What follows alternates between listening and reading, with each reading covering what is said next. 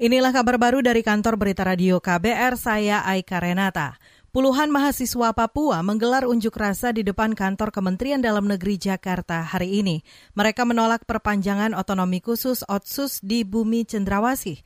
Pendemo juga membawa peti mati hitam dengan tulisan Otsus mati.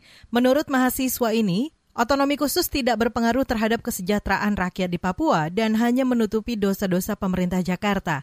Mahasiswa Papua juga meminta pemerintah wajib memastikan layanan kesehatan, pembangunan, dan infrastruktur di Papua. Aksi serupa juga digelar mahasiswa Papua di sejumlah daerah. Kita beralih Perhimpunan Gerontologi Indonesia Pergami menyarankan kelompok lansia yang divaksinasi harus terlepas dari kategori kerentaan.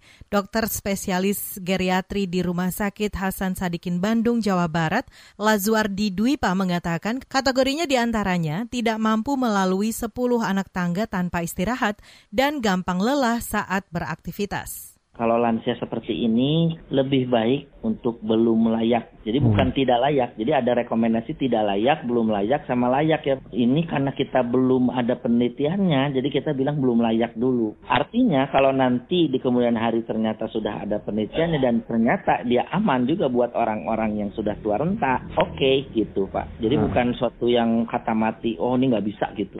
Dokter spesialis geriatri di Rumah Sakit Hasan Sadikin Bandung, Lazuardi Dwipa mengatakan, perlindungan bagi kelompok lansia kategori renta dapat dilakukan dengan cara lain.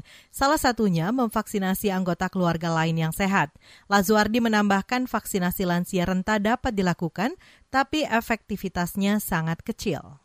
Kita ke informasi lain, Saudara. Antrian panjang warga Myanmar terlihat di sebuah bank militer di kota Yangon hari ini. Nasabah Bank Miyawadi menarik uang tunai setelah muncul desas-desus junta militer kekurangan uang. Mengutip AFP, Bank Miyawadi yang menjadi bank lokal terbesar di Myanmar membatasi layanan untuk 200 pelanggan per cabang.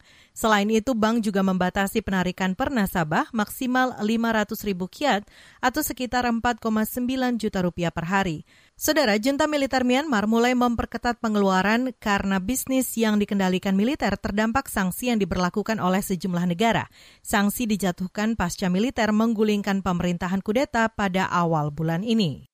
Demikian kabar baru dari kantor berita radio KBR, saya Aika Renata.